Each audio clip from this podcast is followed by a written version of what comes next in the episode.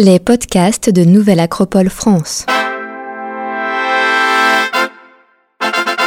La lecture comme exercice spirituel. Conférence de Françoise Béchet, philosophe, fondatrice du Centre Nouvelle Acropole de Rouen. Et merci euh, à ce lieu de nous accueillir.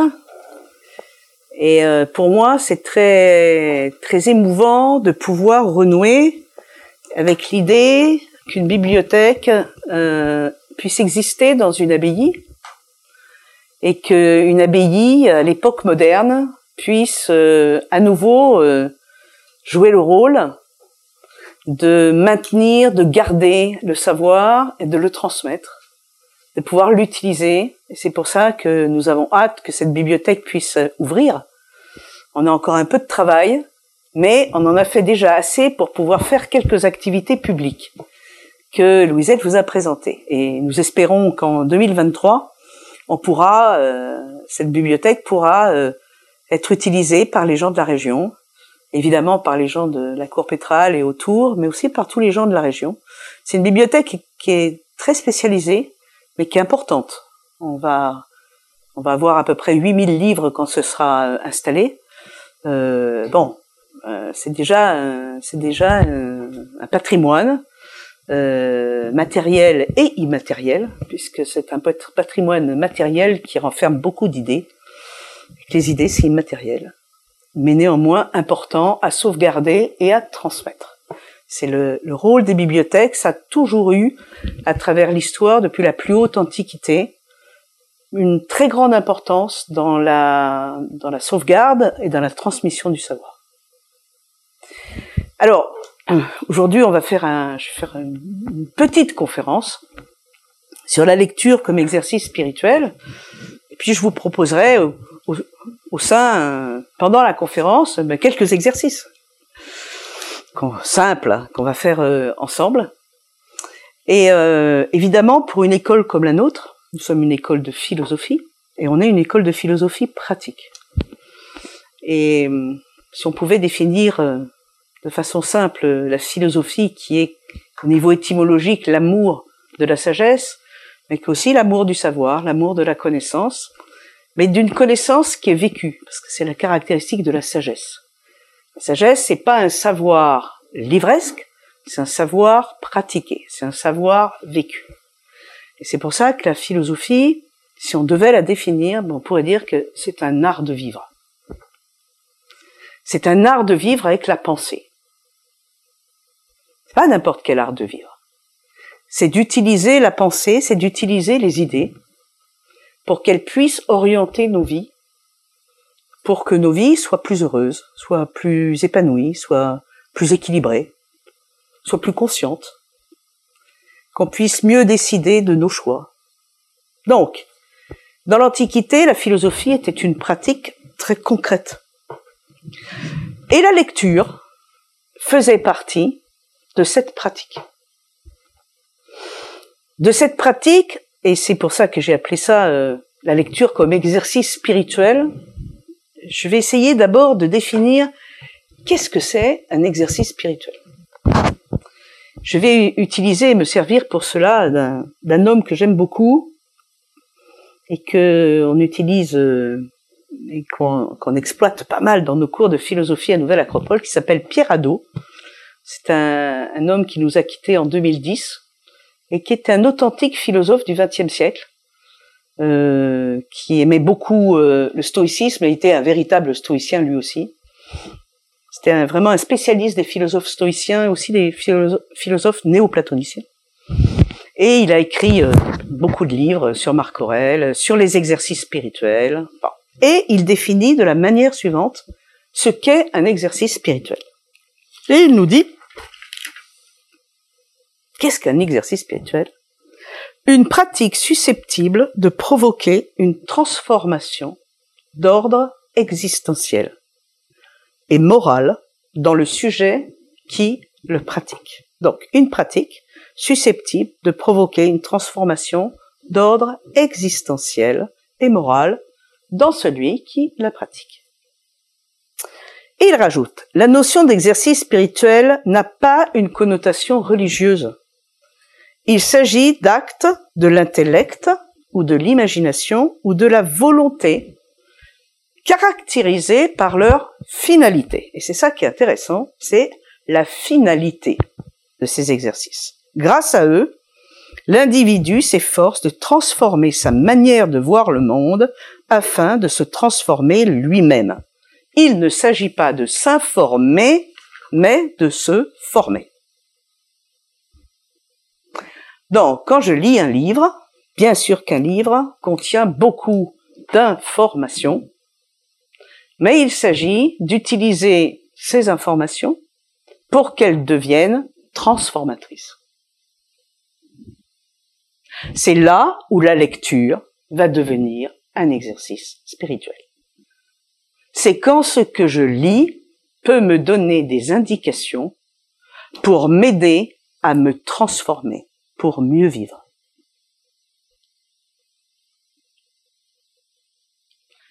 Premier élément, je vais me servir pas mal de Pierre Hadot, aussi des stoïciens, parce que les stoïciens ont utilisé beaucoup de choses comme exercice spirituel. Entrez. Entrez, entrez.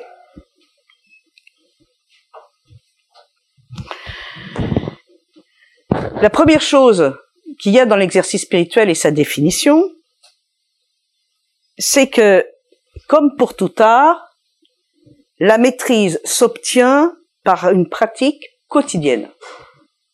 Quelqu'un d'autre va arriver, c'est ça. S'obtient par une pratique quotidienne. On va laisser arriver.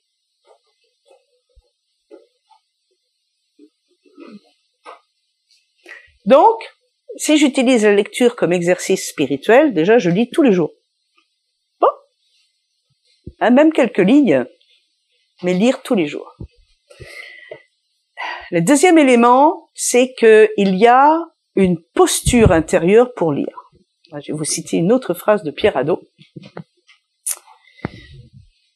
Chaque époque reprend cette tâche d'apprendre à lire et relire ces vieilles vérités, dit-il. Là, il y a une chose intéressante. C'est qu'à toute époque, on lit et on relit ce qu'on peut appeler les classiques. Les classiques, c'est classique pas parce que c'est vieux. Un peu parfois dans l'esprit qu'on peut avoir, ce classique, c'est un peu vieillot, un peu, un peu poussiéreux, comme on peut avoir l'idée d'une bibliothèque d'ailleurs. Non, les classiques, c'est justement le contraire. C'est ce qui est jamais vieux. C'est un livre qui a été écrit il y a 3000 ans, même 1500 ans, et qui est toujours actuel aujourd'hui. Quand je le lis, ça me donne des enseignements, des informations toujours actuelles. Ça, c'est classique. Classique, c'est indémodable. Surtout au niveau du contenu. C'est indémodable. C'est toujours utile. C'est toujours inspirant. C'est très important. Nous, la philosophie euh, de Nouvelle Acropole, c'est une philosophie à la manière classique, qui justement utilise deux choses. Elle utilise les classiques comme, comme source d'enseignement, et elle utilise un autre élément de la philosophie à la manière classique, c'est la pratique, de pratiquer les enseignements. Donc, la première chose qu'il dit, c'est apprendre à lire et à relire ces vieilles vérités. Et les vieilles vérités, mais elles sont toujours, elles sont toujours vraies. Nous passons notre temps et notre vie à lire, mais nous ne savons plus lire, dit-il, c'est-à-dire nous arrêter, nous libérer de nos soucis, revenir à nous-mêmes, laisser de côté nos recherches de subtilité et d'originalité, méditer calmement, ruminer, laisser les textes nous parler. C'est un exercice spirituel, un des plus difficiles. Parce que comme il le dit, il faut savoir s'arrêter. Pour lire, il faut quelque chose dont on reparlera tout à l'heure, être attentif, être présent au présent, être concentré. Des choses très difficiles dans un monde qui va très vite, où on a plein de sollicitations diverses, et on a un mal fou à être attentif et encore plus concentré. Donc, il y a une prédisposition, pas une prédisposition, une posture à avoir, et en soi, c'est un travail intérieur. Prendre un livre et vouloir lire pour comprendre ce qu'il y a dedans est déjà en soi une pratique de l'attention et de la concentration. Du calme, de faire abstraction de, de nos soucis, de pouvoir être un peu déconditionné.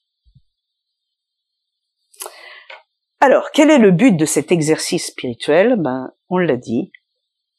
La lecture permet, en tant qu'exercice spirituel, de comprendre des choses qu'on va appliquer. Le philosophe a souvent l'image de quelqu'un d'un peu éthéré, qui a la tête dans les étoiles, dans les idées, dans des idées un peu perchées, et qui a mal fou à descendre sur Terre et à voir euh, la réalité comme elle est. Hein, il, y a, y, a, y, a, dans un dialogue de Platon euh, cette image de Thalès de Milet, euh, qui est un mathématicien mais un philosophe, et que Platon décrit comme marchant, la tête dans les étoiles, en train de penser à des idées très élevées. Euh, et le pauvre, comme il a la tête dans les étoiles, il voit pas que devant lui il y a un puits, il tombe dans le puits. Bon, après, l'histoire peut continuer parce que avec ce qu'il va voir dans les étoiles, il va empêcher une famine d'arriver, une sécheresse. Donc attention, le fait de contempler les lois, les choses, peut nous amener à comprendre des choses que des gens qui regarderont que leurs pieds ne trouveront peut-être pas. Mais bon, donc il y a cette image du philosophe un peu un peu perché, un peu un peu un peu abstrait, un peu étourdi, qui a qui a la tête dans les étoiles et ne regarde pas les choses euh, concrètes. Socrate va va va essayer vraiment de s'élever contre cette idée du philosophe et faire de la philosophie quelque chose de très appliqué. Et les continuateurs de Socrate aussi. Les stoïciens font partie des continuateurs de Socrate qui ont une vision très pratique de la philosophie, comme pouvant véritablement transformer la vie. Épithète dit mettre en pratique les préceptes qui m'ont été enseignés. Voilà seulement ce dont on peut être fier. Mais si c'est l'explication elle-même que j'admire, si c'est l'explication elle-même que j'admire, que suis-je devenu d'autre, finalement, qu'un grammairien et non un philosophe? Dit Épictète. C'est pas mal, grammairien, mais c'est un autre métier. Donc, à nous, euh, philosophes, de n'être pas seulement des commentateurs des textes. Tous les textes ont été beaucoup commentés. Vous savez, Aristote, Platon, euh, les stoïciens eux-mêmes, très très commentés, et les commentateurs des commentaires, très commentés eux-mêmes, les exégètes des exégètes. Bon, mais à nous plutôt d'essayer de pratiquer. Alors, quels sont en fait, en quoi consiste la lecture comme exercice spirituel? J'ai noté deux choses qui me semblent vraiment importantes. Et après, on verra un peu qu'est-ce que ça a donné euh, dans l'histoire, cette lecture comme exercice spirituel, et puis on fera une conclusion sur ce qui est important dans la lecture. Donc il y a deux pratiques euh, qui sont très importantes dans la lecture comme exercice spirituel. La première, c'est que la lecture a pour but de transmettre des principes qui conduisent à un mode de vie. Le livre, c'est le cas d'Aristote, c'est le cas des stoïciens, des épicuriens, etc. Pourquoi ils écrivent? Ils écrivent pour mettre noir sur blanc leurs principes de vie qu'ils vont vivre. Je vous donne un exemple. On travaillera un petit peu plus tout à l'heure de façon un peu plus longue.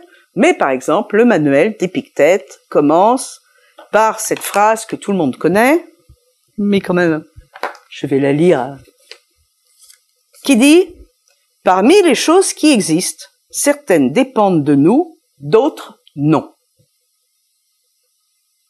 Ça, c'est une phrase. Parmi les choses qui existent, certaines dépendent de nous, d'autres non. Ça, c'est une phrase, c'est une idée qui va enclencher, engendrer un mode de vie.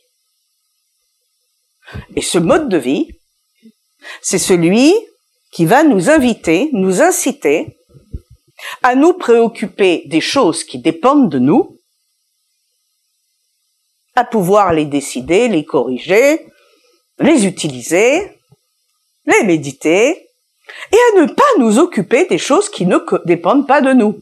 Surtout à ne pas nous affoler, à ne pas en souffrir, à ne pas nous ennuyer avec ça parce que ça dépend pas de nous. Et si quelque chose ne dépend pas de nous, on peut rien y changer. Donc les stoïciens, dans leur grande sagesse, disent, si des choses dépendent pas de vous, surtout vous en occupez pas. Mais dans notre euh, moyenne sagesse, nous, vous allez voir qu'on peut être extrêmement préoccupé par des choses qui dépendent pas de nous. Par exemple, être aimé. Ça dépend pas de nous. Aimer, oui. Ça dépend de nous. C'est juste un petit exemple, mais qui peut nous occuper la vie entière. D'accord? Bon, et voilà. Donc c'est, vous voyez, c'est une phrase très simple, très concrète. Une idée profonde, simple, sobre, qui induit un mode de vie. Bon, la phrase est belle, elle est simple. Après, le mode de vie, bon ben, ok. Hein, de temps en temps, euh, ça, ça demande du mal de ne pas s'occuper de choses qui ne dépendent pas de nous. Et ça demande aussi du mal de s'occuper des choses qui dépendent de nous. Bien. Donc, la première euh, lecture, le premier euh, exercice de la lecture comme exercice spirituel, c'est de trouver les principes de vie qu'il y a dans les textes. Parce que les idées, ça sert à quelque chose. C'est à comprendre ce que je dois faire. Parce que parfois on dit, ça sert à rien de lire. Ah si, si, si. Ça sert, les idées, ça sert à comprendre ce que je dois faire. Vers où je dois aller, vers où je dois pas aller. Donc, le premier élément de la lecture, l'utilité de la lecture, est de comprendre les principes qui vont induire un mode de vie. Ça va, c'est clair ça? Oui? Donc on lit un texte philosophique, vous allez voir, il parle de principes qui induisent un mode de vie. Il y a des textes philosophiques, il y a des dialogues philosophiques, il y a des essais philosophiques, parfois il y a de simples maximes qu'on trouve dans tous les livres de sagesse. En général, les gens aiment beaucoup ça. Et ils ont raison. Pourquoi ils ont raison? Parce que les maximes de sagesse sont des phrases très synthétiques, qui sont simples à comprendre. J'ai pas dit à appliquer, mais simples à comprendre. Par exemple, les Romains mettaient à la porte d'entrée de leur maison tempus fugit. Le temps s'enfuit. Ça aussi, ça peut nous prendre la vie. Très simple à comprendre. Le temps s'enfuit. Ah, conséquence énorme. Le temps file. Alors, ça veut dire qu'est-ce que je vais faire du temps? Comment je gère le temps? Quel rapport j'ai au temps? Donc, vous voyez, c'est intéressant. C'est pas simplement fait attention aux chiens, Kao et Kanem, ils avaient ça aussi. Hein. Mais le temps s'enfuit. C'est intéressant de mettre à l'entrée de son habitation une phrase philosophique, une maxime. Les philosophes utilisent beaucoup les maximes. Parce que le deuxième exercice de la lecture des maximes, c'est de les répéter. Comment on intègre un enseignement, bien sûr en le pratiquant, mais aussi en le répétant?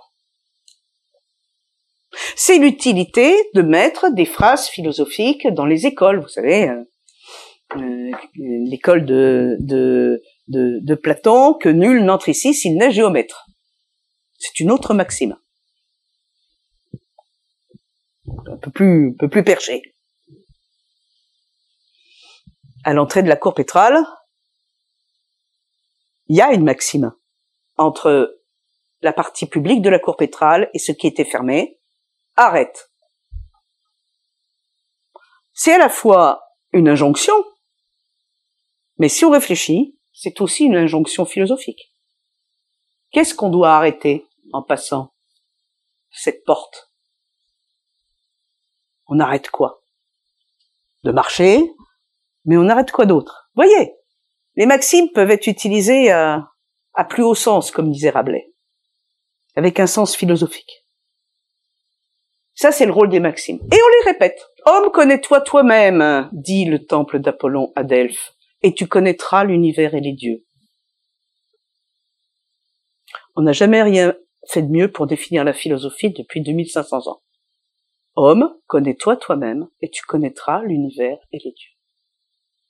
Avec ça, des centaines de générations ont médité. Comment? Il y a une autre phrase sur le temple de Delphes. Rien n'en excès. Bon, les idées servent si je comprends les principes qu'il faut appliquer et si je les répète. Le fait de les répéter va changer ma disposition intérieure. Quelque part, Ma conscience est ce que je pense. Je répète, ma conscience est ce que je pense. Si je me répète à longueur de journée des banalités, il y a une chance non négligeable pour que ma conscience soit assez banale. Parce qu'elle est occupée que par des banalités. Si elle est occupée par des phrases plus élevées, porteuses de sens. Il est hautement vraisemblable que ma conscience va s'élever.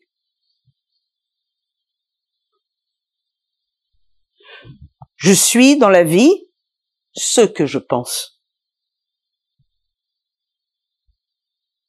Ça me donne une immense liberté et une immense responsabilité. Je suis responsable de ce que je pense. Je suis responsable de ce que je me répète. La lecture sert aussi à ça. Nous tous, on a des livres qu'on aime, et il y a des phrases qu'on aime.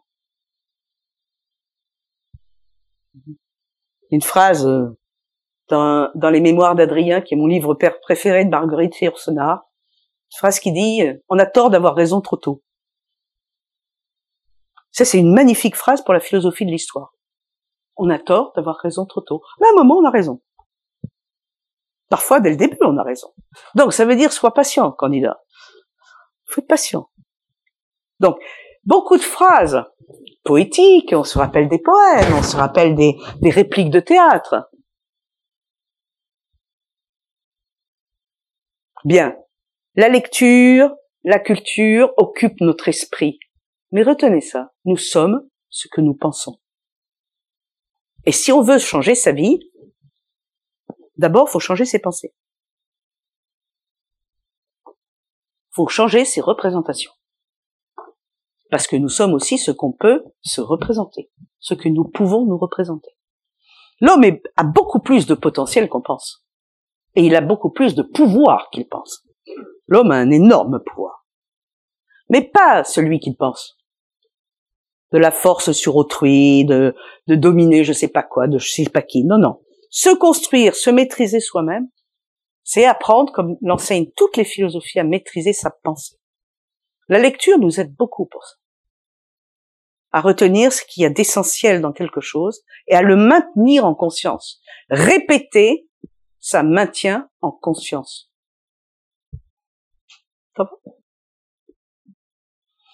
Quand j'ai donné des cours, moi, je suis toujours étonné que les gens prennent pas de notes.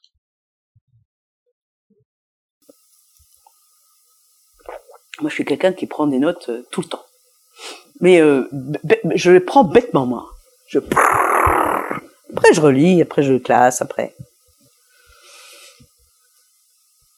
Moi, je pense qu'il faut euh, s'exercer pour retenir. On pratique ce qu'on retient. Donc probablement, quand on ne veut pas retenir, c'est qu'on n'a pas une envie folle de pratiquer. Mais on pratique ce qu'on retient, c'est normal. Ça sert à ça la mémoire. De quoi ça sert la mémoire? À retenir des choses que je vais pratiquer et transmettre. Ça sert à une autre chose la mémoire, à transmettre. Donc, deux choses, comprendre Hein, la lecture, comprendre les principes théoriques qu'il y a dans un texte qui vont induire un mode de vie. Donc la philosophie est une activité de la pensée, parce que la pensée va nous faire comprendre ce qu'on doit vivre. Mais elle ne nous fait pas vivre. La pensée ne nous fait pas vivre. Mais sans la pensée, on ne comprend pas. On ne sait pas vers où s'orienter. Donc merci à tous ces livres. Merci à tous ceux qui ont écrit. Pour qu'on puisse, euh, nous, avoir accès à des choses. Beaucoup de livres au début étaient des enseignements qui n'étaient pas écrits, qui étaient de, maître à disciple. Vous savez, quand, euh, quand on commence à... Fernand Schwartz, qui est le, fondateur de Nouvelle Acropole en France, euh, nous disait toujours, et nous dit toujours, quand on commence à écrire, c'est que ça va mal. Parce que nous, on pense que l'écriture euh, est un signe d'apogée. Ben, en général, quand on commence à écrire, c'est que le système de transmission orale commence à décliner. La transmission de maître à disciple commence à décliner. Là, c'est comme ça que des traités de médecine en Chine euh, sont écrits euh, quelques siècles avant, avant Jésus-Christ. Mais la médecine chinoise, elle a 6000 ans. Mais elle se transmet, ou la, ou la médecine ayurvédique, elle se transmet de, bouche de maître à oreille de disciple. Bon, quand on commence à écrire, ça sent le roussi. C'est que c'est qu'il y a quelque chose qui se perd.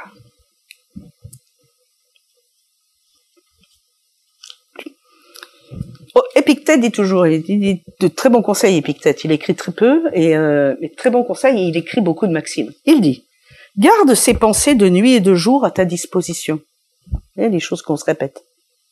Mets-les par écrit, faisant la lecture, qu'elles soient l'objet de tes conversations avec toi-même. Garde ces pensées de nuit et de jour à ta disposition, mets-les par écrit, fais-en la lecture, qu'elles soient l'objet de tes conversations avec toi-même et avec un autre. Donc, lié au souci de soi, c'est-à-dire aux soins de l'âme, la lecture peut donc être un excellent support de méditation, permettre d'acquérir des connaissances, comme on l'a vu, mais surtout des choses qui peuvent modifier la disposition intérieure du lecteur. Vous voyez? Et là, la lecture peut me transformer. Bon, on va aller vite sur l'histoire. La lecture comme exercice spirituel euh, euh, a existé dans l'Antiquité, dans toutes les écoles de philosophie que certains philosophes n'ont rien écrit comme Socrate, hein, comme Bouddha. Mais d'autres ont beaucoup écrit. Aristote, Platon, les néoplatoniciens, les stoïciens, ils ont énormément écrit. Et donc, le commentaire de ce qui est écrit est quelque chose de très important dans les écoles de philosophie. Chez les néoplatoniciens, par exemple, c'est un exercice majeur spirituel. Lire un texte, commenter un texte, et savoir ce que, ce qui en découle comme, comme exercice.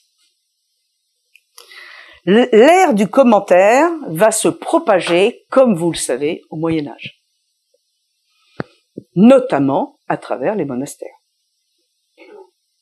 Puisque s'il y a une activité euh, spirituelle euh, qui se pratiquait dans les monastères, c'est bien celui de la méditation sur les textes et les commentaires de textes, à la fois des philosophes euh, antiques, Aristote, Plotin, les néoplatoniciens, même Platon parfois, et aussi bien sûr les écritures saintes.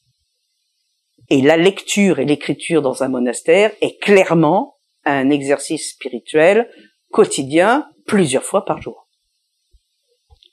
Hein, vous, connaissez la règle de Saint Benoît, euh, prier, travailler, étudier. Et l'étude est une, comme une prière. Elle doit renforcer la foi.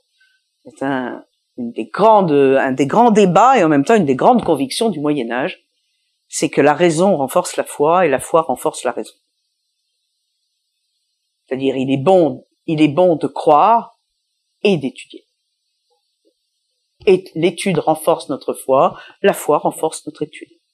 Foi et raison sont deux, sont deux choses qui doivent aller ensemble dans la conscience humaine. un livre sur le, stoïcisme chez Goethe, qui est un magnifique livre que je vous conseille de lire, qui s'appelle N'oublie pas de vivre. Hein, c'est le pendant de N'oublie pas que tu es mortel. Vous savez, Memento mori. N'oublie pas que tu vas mourir. Mais là, c'est un livre sur Memento vivere. N'oublie pas que tu vis. Et euh, il y a trois éléments euh, qui, qui rassemblent beaucoup d'exercices spirituels, à la fois d'Orient et d'Occident. Il y a pas mal de points communs entre le stoïcisme et le bouddhisme, par exemple. Il y en a un qui est la concentration sur l'instant présent. La, concentration sur l'instant présent, c'est vivre intensément chaque moment de l'existence sans se laisser distraire. Soit par le poids du passé, soit par l'anxiété de l'avenir, qui sont les deux choses qui en général nous distraient du présent, les regrets du passé et la peur de l'avenir. La pratique du moment présent, c'est la pratique de l'attention et de la concentration. Et comme je le disais tout à l'heure, la lecture est clairement un exercice de pratique de l'instant présent. Si on n'est pas présent à ce qu'on lit, eh ben on lit pas. Vous allez voir, c'est très intéressant de faire l'exercice de combien de temps on reste présent à ce qu'on lit. C'est extrêmement faible. C'est pas grave, on continue. Mais c'est un très bon exercice. Faites l'exercice, vous pouvez vous mettre un réveil à côté de quand est-ce qu'une pensée parasite vous passe par l'esprit et que vous avez oublié, vous savez plus de quoi, de quoi ça traite, là, ce que vous êtes en train de lire? Bon. Donc, la lecture est un grand exercice d'attention et de concentration. Et, mais l'exercice de l'attention et de la concentration nous donne cette conscience aiguë de ce qu'on lit. Si on est attentif et concentré, les idées qui sont dans le texte, on va les percevoir de manière beaucoup plus aiguë, beaucoup plus claire. Si on comprend pas bien un texte, en général, c'est qu'on n'est pas attentif et concentré. Pour X raisons, hein. On peut avoir des bonnes raisons de ne pas être attentif. Mais bon. Donc c'est un exercice d'attention et du moment présent, la lecture. C'est un autre exercice, la lecture, autre exercice que prônent les stoïciens. Regarder les choses d'en haut qui s'appelle le regard d'en haut. Prendre de la distance par rapport aux événements. Essayer de les voir dans une perspective d'ensemble, en se détachant de son propre point de vue individuel, qui est à la fois partiel et partial. Il est partiel, en même temps, il est subjectif. Par exemple, la lecture de l'actualité devrait être faite comme ça on devrait lire l'actualité avec de la distance, avec une vue globale. C'est très rare qu'on lise comme ça l'actualité. D'abord, on lit pas l'actualité en général, on la regarde, parce que maintenant on lit, moins de journaux et on a tort. Vous voyez que l'exercice de la lecture, j'en reparlerai après pour l'imagination, regarder un journal, surtout les journaux euh, d'infos continues, c'est s'imprégner d'informations très rapides, très succinctes, très superficielles, très nombreuses, toujours les mêmes. Donc vous, vous imaginez très bien par rapport à tout ce que je viens de dire, ce que ça provoque dans la conscience. Ben, ça, ça provoque une espèce de mouvement brownien permanent, où on saute d'un truc à l'autre, ou, au contraire, il y a quelque chose qu'on veut absolument nous faire rentrer dans le crâne, et on n'a aucune distance. Déjà, lire un journal, c'est autre chose. Clairement, ça nous fait prendre beaucoup plus de distance. Moi, j'aime bien, beaucoup lire des journaux. Si possible, plusieurs. Sur le même thème, très intéressant. Vous lisez le Figaro, vous lisez le Monde, c'est pas pareil. Mais les deux sont intéressants. Ou West France. Un excellent journal. Non, je dis ça pour Marie-France, mais c'est un super journal. Le meilleur journal de province de loin, de très loin. Mais, mais, mais, euh, mais lire un journal n'est pas, n'est pas regarder la télé.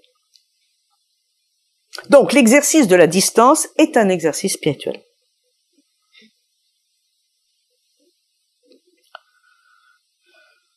Je vais dire ce que pensait Goethe. mais pas des journaux, mais le fait de regarder en haut. Il disait, le danger n'est pas le quotidien, mais la difficulté de s'élever au-dessus du trivial et de la platitude. Goethe, 18e siècle. Le danger n'est pas le quotidien, oui, c'est pas ce qu'on vit au quotidien. Le danger, c'est de regarder le quotidien avec un point de vue vulgaire. Banal, plat. Alors que le quotidien peut être vu avec un regard tout à fait élevé. C'est pour ça, euh, jamais les philosophes n'ont dit il faut changer de vie pour avoir une vie intéressante. Non, non. Toutes nos vies peuvent devenir passionnantes avec un autre regard. Bon, mais l'actualité, je conseille vraiment la distance, parce que là, je pense que à l'heure actuelle, on risque de strictement rien comprendre. Donc, la lecture avec cette posture de distance permet de sortir d'un regard collé à ce qu'on est en train de vivre. Troisième élément, pour, conclure, l'enchantement de la vie, que conseillaient aussi les stoïciens et Goethe surtout. Alors, je sais qu'on c'est aussi dans nos jardins, vous savez, la permaculture, comment comment la sagesse euh, commence par l'enchantement dans la vie. Il y a une autre chose que permet la lecture. C'est la création de son propre monde intérieur. C'est le travail de l'imagination. C'est l'autre méfait de la télévision, qui par ailleurs peut être un moyen très intéressant. Si vous donnez à regarder des images à un enfant, il va regarder vos images. Et son monde intérieur sera vos images. Les images qu'on lui balance. Donc un jeu vidéo balance, projette des images, et ces images vont s'imprimer dans la conscience euh, de l'enfant et de l'adulte resté enfant et de voilà. Si vous lisez un livre, ou que vous lui lisez un livre. Il va faire le travail d'imaginer lui-même les images. Comme vous faites vous. C'est pour ça que souvent, quand on a aimé, adoré un livre, et qu'il y a un film qui paraît sur le livre, on est quasiment toujours déçu. Mais parce que le personnage qu'on voit sur le film n'est pas du tout celui qu'on avait imaginé nous plus grand, plus fort, plus beau, au contraire, plus gros, plus bon, c'était pas le même. Et l'histoire et l'environnement, c'était pas le même non plus. C'était pas les mêmes couleurs, pas les mêmes maisons, c'était rien pareil. Qu'est-ce qui vaut mieux? Ah, les deux sont intéressants. Mais il vaut mieux avoir un monde intérieur à soi.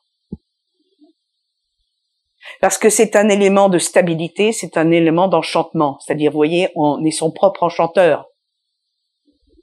J'ai pas besoin de la vidéo pour enchanter ma vie. Le paysage enchanteur, je l'ai dans ma mémoire. La musique, je l'ai dans ma mémoire. Le tableau, c'est moi qui l'ai peint. Ça a sauvé bien des vies dans des moments très délicats ou très durs de la vie. Notre propre monde intérieur. Et si on n'a pas de monde intérieur, c'est la porte ouverte à toutes les massifications. Porte ouverte à toutes les massifications, à tous les totalitarismes. Il y a un auteur très intéressant à lire sur le totalitarisme qui s'appelle Anna Arendt, qui a écrit un livre sur le totalitarisme et qui a démonté la machine totalitaire. La machine totalitaire commence avec l'absence de vie intérieure. Si vous avez des hommes, des êtres humains, à qui on empêche d'avoir une vie intérieure, comme ils n'ont pas de vie intérieure, ils seront plus à même d'absorber tout ce qu'on va leur mettre dans la tête. Parce que quand même, faut, y aller quand même. Hein. Parfois, on a avalé des couleuvres, c'est plus des couleuvres, quoi. C'est euh, D'accord C'est des anacondas, absolument. Oui, tu as raison, tu as raison. C'est bon. Et pourquoi ça? Mais parce qu'il y a un discernement qui se perd. Il y a une affirmation intérieure de nos convictions, de, la réalité, de la raison la plus pure qui se perd. Donc la vie intérieure, elle est essentielle. Elle commence par l'imagination. Platon disait qu'il fallait rien enseigner de rationnel aux enfants avant six ans. Mais que des contes, que des images, que des choses qui forgent leur vie intérieure. La lecture forge la vie intérieure. Bon, il y a des magnifiques romans, alors surtout en France, on a des romanciers extraordinaires.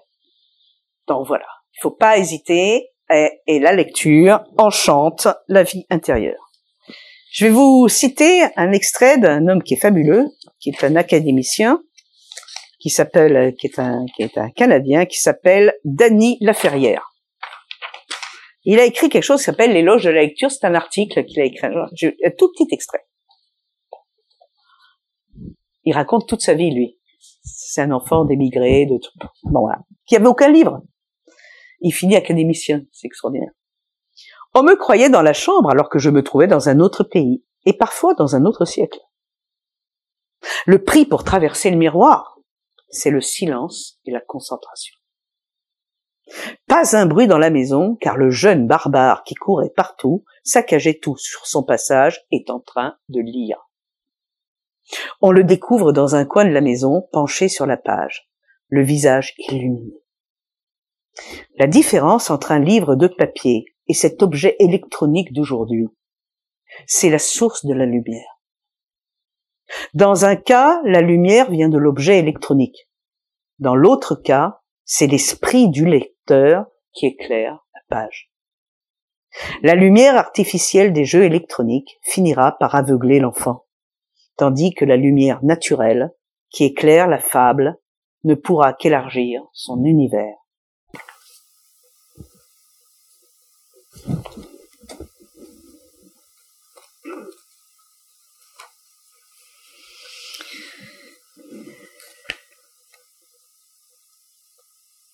La prière, pour finir, du roi Salomon disait Seigneur, donne-moi un cœur intelligent.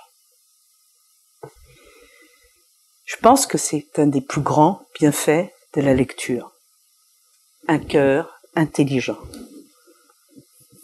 Je dis bien un cœur intelligent, qui comprend, peut émettre un jugement de cœur, et peut décider à partir de l'intelligence du cœur. Voilà quelques bienfaits de la lecture. Maintenant, à nos livres alors. La première phrase du manuel d'Épictète dit la chose suivante. Donc là, on va faire un petit exercice. On va lire la phrase. Vous allez méditer deux petites minutes sur la phrase. Et après, on va faire un échange sur cette phrase.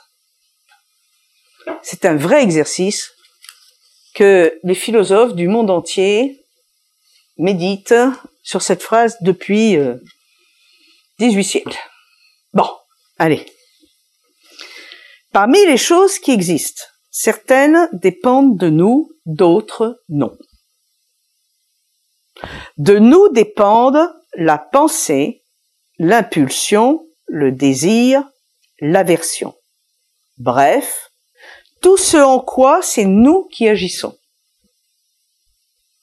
Ne dépendent pas de nous le corps, l'argent, la réputation, les charges publiques, tout ce en quoi ce n'est pas nous qui agissons.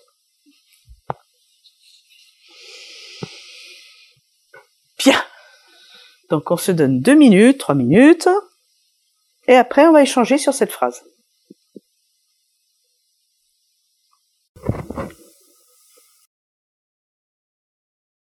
Alors là, exercice d'intelligence collective, c'est bien ça. Alors,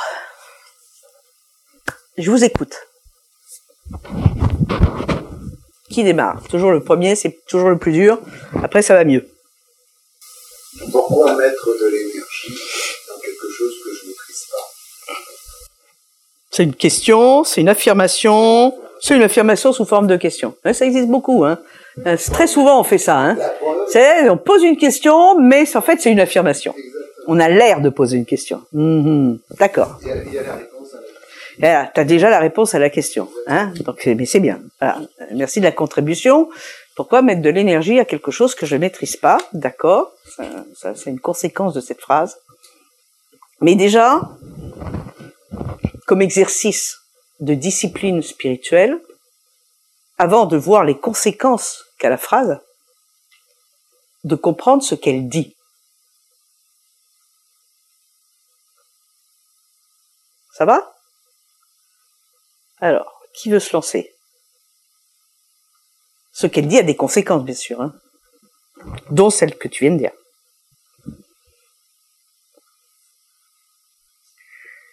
Oui. M'éviter des souffrances inutiles, des, épreuves inutiles. D'accord. Donc ça, c'est aussi une conséquence, tu vois. Là, ça, c'est, vous voyez, c'est, euh, on, a tendance à, à chanter avant d'aller vers les conséquences. Qu'est-ce que ça dit? Ça, ça dit quelque chose. Hein, ça, on a tous compris. Hein. Parmi les choses qui existent, certaines dépendent de nous, d'autres n'en dépendent pas. Ok? Bon, ça, ça va. Ça c'est clair. Oui? Oui? Le mais c'est est-ce que est-ce qu'on peut être d'accord avec ce qui dépend de nous et ce qui ne dépend pas de nous Alors allons-y. Absolument. Alors c'est ça qui est intéressant, c'est la suite. Que dit Épictète? Il dit de nous. Après, il faut d'abord essayer de comprendre ce qu'il dit, parce que euh, parfois les mots veulent dire chez quelqu'un quelque chose et pas forcément la même chose chez quelqu'un d'autre ou dans notre, à notre époque à nous. Donc, il dit, de nous dépendent la pensée, l'impulsion, le désir, l'aversion. C'est très précis. De nous dépendent la pensée, l'impulsion, le désir, l'aversion. Bref, tout ce en quoi c'est nous qui agissons. Alors, qu'est-ce qu'il dit? Il dit de nous dépendent la pensée. Donc, qu'est-ce que ça veut dire ça? Mais la pensée, c'est pas la même chose que l'action. Ah ben non, non, on est bien d'accord. C'est pour ça qu'il dit de nous dépendre la pensée. Donc, qu'est-ce qu'il est en train de dire là? C'est nous qui pensons. Est-ce que ça dépend de nous? Ce que nous pensons dépend de nous. Ah, bien sûr. Nous avons des influences. Ah, D'accord Mais ça dépend de nous de penser. Ça ne veut pas dire que ce que nous pensons vient uniquement de nous, mais c'est nous qui le pensons. Ça va? On peut avoir des influences, on peut être manipulé, on peut être, vous voyez. Mais nos pensées, chez Épictète, ça veut dire nos, jugements. Nos jugements dépendent de nous. Par exemple, euh, euh, les gens vont avoir un rapport à la mort très différent selon la manière, selon le jugement qu'ils ont sur la mort. Pour certains, c'est un passage, selon la croyance qu'ils ont. Pour des gens très religieux, ça, bon, ce sera toujours une épreuve. Mais vous voyez que selon ce qu'on pense, une même chose peut avoir, on peut avoir un jugement très différent sur une même chose. Donc, nos jugements dépendent de nous. Bon, et c'est pour ça que, attention, euh, une autre conséquence de ça, c'est quoi? Ben, C'est pas forcément les choses qui en elles-mêmes sont bonnes ou mauvaises, mais les jugements qu'on porte sur les choses. Oui? Oui, quand il dit selon quoi nous agissons, c'est pas forcément des actions extérieures, Mhm. mais c'est, d'après tout ce qu'il possède, des actions sur lui, C'est ça. c'est-à-dire agir sur nos pensées, agir sur les émotions, de agir sur les désirs et sur les avertissements. C'est ça. Mais je peux pas forcément Agir, c'est ça. Je ne peux pas agir sur mon, sur mon corps. Enfin, je peux agir sur mon corps, mais mon corps sera mon corps. Vous voyez, il va, il va, il- mon corps va mourir. Je peux pas agir sur, sur des choses qui dépendent pas de moi. Je peux pas agir.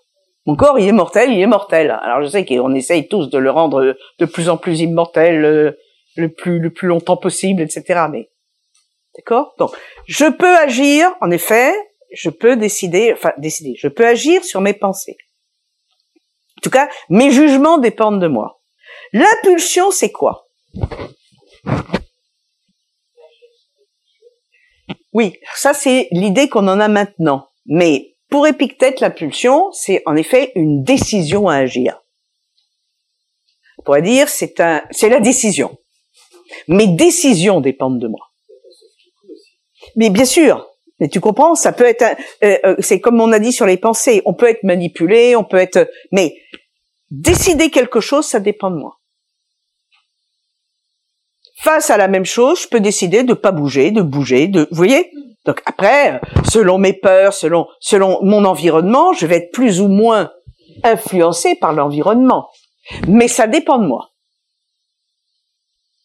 Est-ce que ça dépend pas non plus de la façon dont on a réfléchi notre propre liberté Mais bien sûr, Où est-ce qu'elle commence Où est-ce qu'elle absolument, mais ça, tu, ça va pas être la même chose. absolument.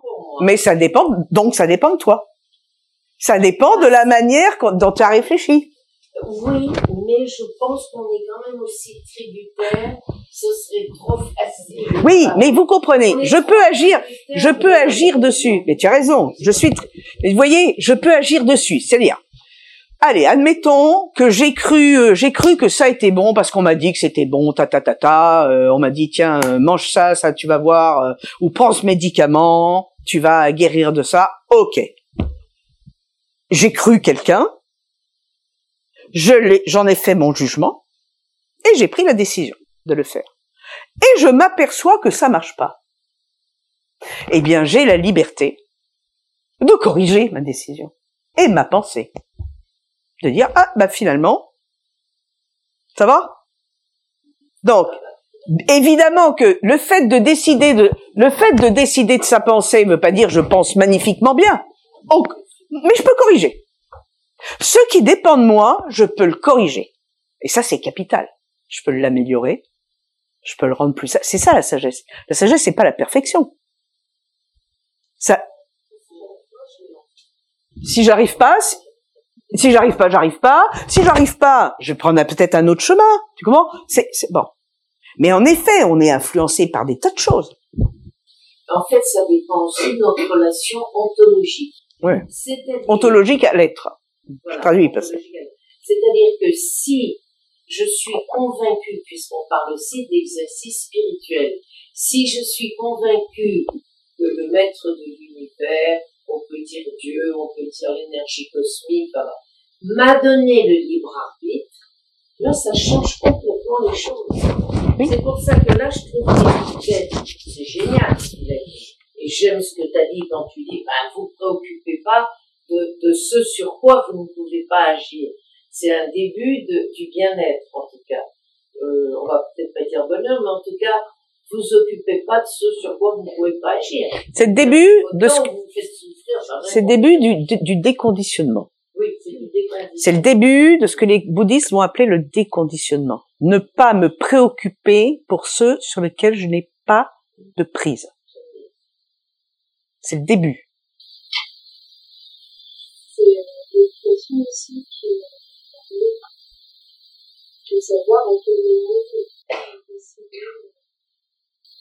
Pensée.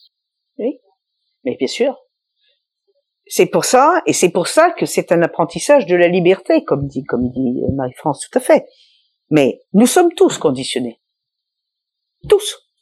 On a tous eu des parents, des grands-parents, une famille qui a conditionné parce qu'ils pensent d'une certaine manière, parce qu'ils nous ont dit que ça c'était bien, que ça c'était pas très bien. Après on a eu des éducateurs à l'école, on est conditionné par l'école. Donc on peut pas dire, moi j'ai jamais eu de moule. On est dans des tas de moules. On change de moule, à vrai dire. Évoluer, c'est changer de moule. Et c'est de prendre un moule qui nous correspond de mieux en mieux.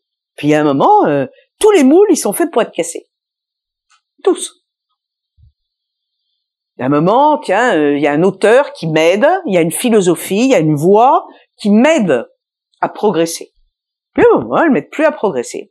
Ou, ou, ou elle m'aide à prog- progresser, elle continue à m'aider à progresser parce que je vais plus profondément dans la même voie.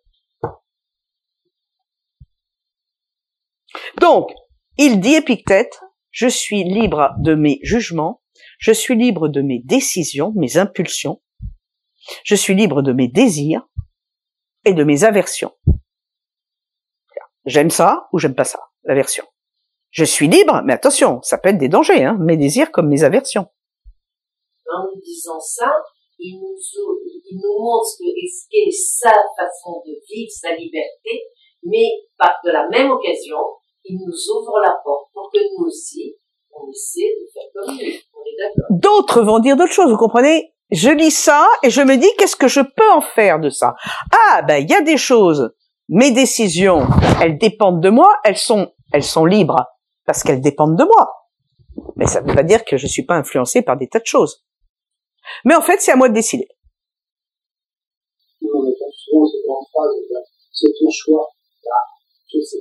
Oui, mais ça l'est à la fin. Tu vois, Luc, c'est c'est ton choix. Même si c'est un non-choix, mais c'est ton choix quand même. Et même si tu choisis pas, eh ben c'est quand même toi qui choisis de pas choisir. Alors, est-ce que c'est inconscient? Est-ce que c'est c'est l'activité humaine? Parfois, on choisit de façon complètement inconsciente. Et ben, au résultat, on va se dire ah tiens, qu'est-ce qui se passe? Et là, je vais pouvoir. Le plus important, c'est de se dire c'est les choses sur lesquelles j'ai une prise. Je peux les corriger. Je peux les réorienter. Mais euh, les honneurs, c'est pas après, après il dit, euh, hein, sur quoi j'ai pas de prise? Ben sur ce qui est rémédiable. Je vais mourir. Hein. Choses matérielles vont s'user, ok. Les bouddhistes vont dire un peu pareil. Hein.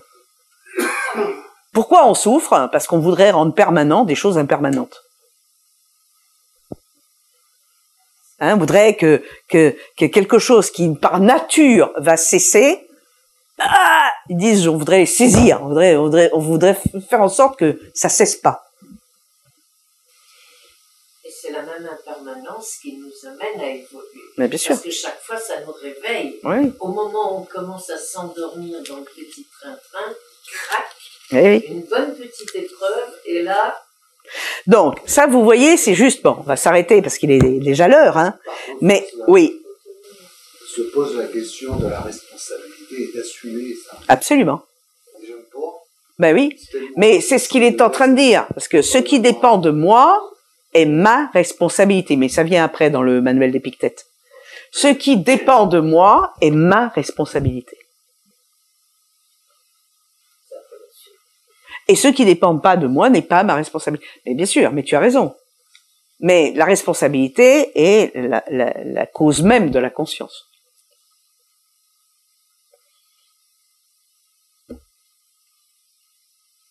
Bon, rien qu'avec cette petite phrase, on peut aller super loin. Bon, après, il faut euh, lire tout le manuel pour comprendre mieux ce qu'il est en train de dire. Mais déjà, sincèrement, c'est une des choses, c'est au cœur de la doctrine stoïcienne. Il y a des choses qui dépendent de nous, il y a des choses qui ne dépendent pas de nous. Agir pour ce qui dépend de nous et ne pas se préoccuper trop pour ce qui dépend pas de nous. Donc, ça implique de savoir qu'est-ce qui dépend de moi. Donc, si mes jugements dépendent de moi, ben, j'ai intérêt à les rendre sages. J'ai intérêt à revoir mes croyances. J'ai intérêt à travailler le discernement. Parce que si ça dépend de moi, et ça dépend de moi, ça dépend de moi d'étudier, ça dépend de moi de comparer, ça dépend de moi de prendre de la distance. Vous voyez, toutes- tous les exercices, quand même, ça dépend de moi, ça. Pour établir un jugement qui est le plus juste possible. C'est apprendre à se lever au-dessus de ce qui nous regarde. Tu as rais- t'as raison.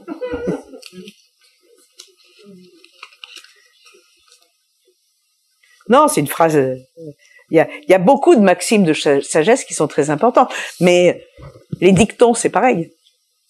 Hein, vous savez, les vieux dictons populaires. Les vieux dictons populaires sont des phrases de sagesse.